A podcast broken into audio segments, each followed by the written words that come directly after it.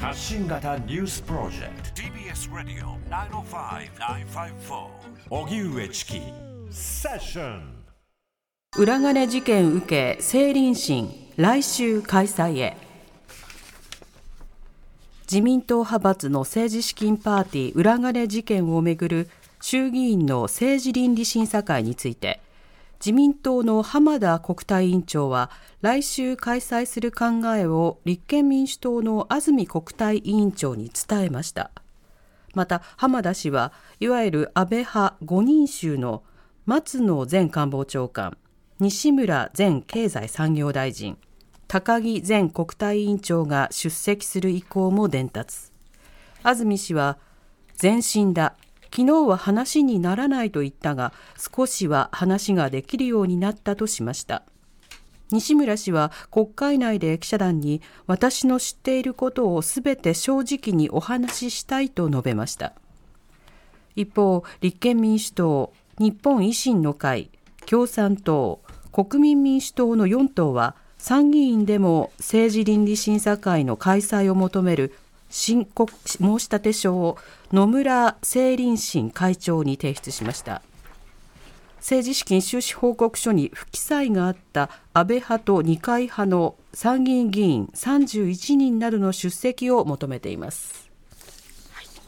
えー、それでは政治倫理審査会、まあ、政倫審ですね、今のニュースにあった、ええ、をめぐる与野党の攻防などについて、はい、TBS テレビ報道局政治部長の後藤俊弘さんに伺います。後藤さんよろしくお願いします。よろしくお願いします。お願いいたします。えっ、とご存知の方も多いと思うんですけれども、しかしあのこの政倫審、えー、政治倫理審査会ですね、これどういう場なのか後藤さんちょっと教えていただいてもよろしいですか？はい、あのまあ国会がですね主体的にこの、えー、疑惑とかに対して、うん、えー、まあ答えていこうとそういう趣旨で作られたものです。うん、えー、これは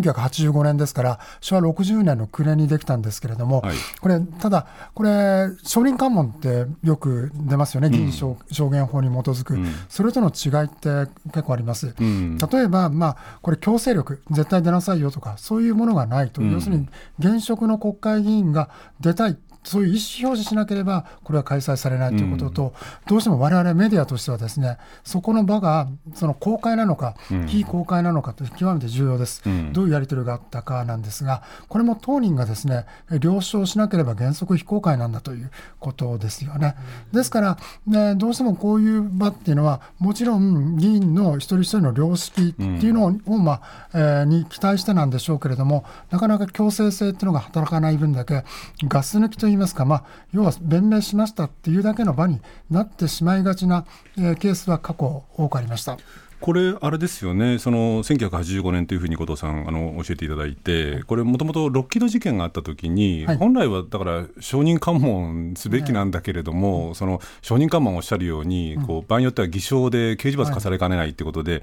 まあ、ある意味でそういうこうなんていうのかなこう証人喚問を避けるために作ったみたいなところもあったのかなっていう気がするんですけど、ね、あのそれはあのおそらくおっしゃる通りだと思います。うん、でですから、これ、政治家のですね、まあ、今回、じゃあなぜ政倫審にこれだけ、まあ今、今時点で確か6名が、うん、えー、これ、参議院も含めてなんですけど、えーまあ、出てもいいっていう意向を示してますが、これは彼らにとっても、一つ悪いことばっかりではない、うん、なぜかというと、これ、国会の場でちゃんと自分は説明責任を果たしましたということを、一つのまあ結果として、まあ、言い訳といいますか、そういうことをこの後言えるっていうふうな意味では、えー、これは一つ、まあ、やってもいいかなっていう判断を彼らはしたんだと思うんです。でどうなんですかね、そのまあ、これも改めてなんですけれども、自民党のこの、まあ、いわゆる裏金ですね、派閥がこうパーティー券を売って、そのこうノルマ分以外は基本的にキックバックを受けたりとか、手元で保留しちゃったりとかして、まあ、裏金化してたっていうこの問題で政治倫理審査会が開かれるということになる見通しなんですけれども、ここに至るまでのちょっと経過みたいなところも簡単に教えていただいてよろしいですか、まあえー、これはですね、まあ、与党側としては、もうこれ、どうしても予算、来年度予算を、まあえー、の審議と並行してこの話がありました、うん、そしてまあ野党側もですね、これ、なかなかちょっと複雑なんですけど、うん、まあ、政治と金の実態解明とは言いつつも、ですねこの予算審議を妨害してしまったっていうような形になると、なかなか、まあ、要するに今年度予算あ、来年度予算というのは、えー、この地震ですよね、能登半島地震のですね復興、えー対策というのも入ってますから、それが年度内にこの野党が反対したことによって遅れてしまったんだっていうような、そういう批判っていうのは避けたいというのがありまして、これは結局ですから、承認喚問とか、まあ、これ、おそらく野党側は、その最後のカードとしては今後、まあ、これ、カードを切ろうっていうのはあるんでしょうけれども、まずは自民党、与党もですね乗りやすい政倫審というのを出すから、どっかで一回折り合いをつけようよという、どうもそういうふうな、いわゆる国対政治的な、あの結末っていうのを僕はあの少し感じますね。これね、だから今、後藤さんの話聞いてと思うんですけれども、そのまあまあ、その承認喚問というのはなかなかね、ハードルが高いかもしれないけれども、しかし、そのこれは岸田首相もおっしゃってるんだけれど、やっぱりこの政治家っていうのはやっぱり説明責任が求められるんだと、でしかも今回に関して言えば、その刑事事件にまで発展しているわけだから、その疑惑を持たれた、あるいは疑惑レベルじゃない、明らかに裏金を作っていた政治家の人たちが国会で説明するっていうのは、ある意味当たり前のことで。でもそれがどうも今の話を伺っていると、この政倫審っていうのが、まあ、ある意味でこう与党にしてみれば、まあまあ、みそぎを済ませるためのなんかカードみたいになって、で野党側も、まあ、なんとかこうそこまで下ろそうみたいな形で、なんかこう、取引材料になっちゃっていてっていうような感じもしますよね。まあ、これまさにそういうことになってるんだと思います。まあ、えー先ほどちょっと繰り返しになりますけど、やはり予算、えー審議っていうのがをどう進めていくかっていうそのプロセスの中でその与野党が折り合いをつけてるっていうのが今のこの政倫審の,、あのこの交渉の進め方なのかなと思います。で最新のニュースなんですけれども、まあ、これ、いわゆる安倍派5人衆ですね、あの安倍派のまあまあ幹部、まあ、これ、集団指導体制、安倍晋三さんが亡くなって以降、集団指導体制だったんだけれども、そのうち松野前官房長官、それから西村前経済産業大臣、それから高木前国対委員長が出席する意向を伝達をしたと、えーこれで終わっちゃうんですか？いや、まあ、あの今の雰囲気でいきますと、まずは、このまあ要するに何ですか、安倍派の事務総長経験者中心とした、えーまあ幹部と、あとは二階派ですね、まあ、二階さん出てくるのかどうかっていうのもまだ依然、焦点としてあるんですけれども、おそらく二階さんの代理として、まあ、武田さんが事務総長として、まあ、出てくるんだと、おそらくそこら辺が、まず第一第一段階の、まあ、落としどころというふうに与党が見てるんじゃないかと思います。でもこれ、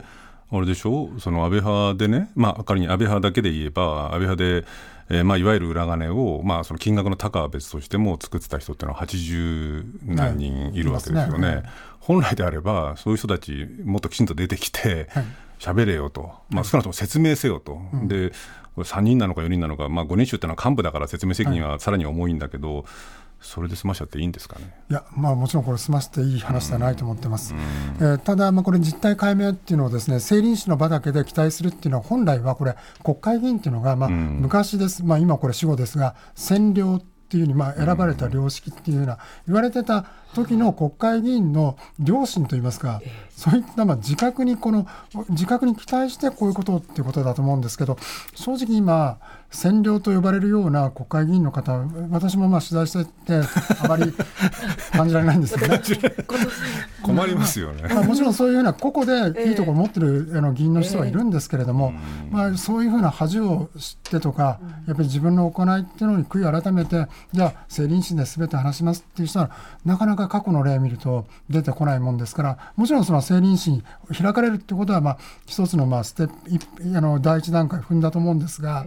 やっぱりそこだけじゃまだ全然終わらないと。これはでそれともう一つ、自民党とか岸田さんの今のスタンスでいきますと、どうもですね、これは、えー他人事といいますか、まあえー安倍派と二階派の問題なんであるっていうふうな感じを正直感じます。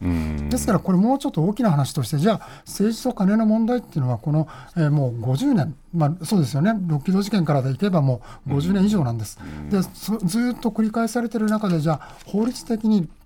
どう規制していくんだ、まあ、政治資金規正法の改正ですとか、そういったものについてどれぐらい当事者意識を持ってえーやっていくのか、そういうところまで見ていかなければ、この問題は全く終わらないんじゃないかなと思います。あのそこをね、もう少し突っ込んで伺いたいんですけれどね、今まさにその占領と、まあ、政治部長が 政治取材長い後藤さんがそうおっしゃるので、ちょっとガクッときてしまうところもあるんですけれど、でも、おそらく偽りのない取材感覚だと思うんですけれども、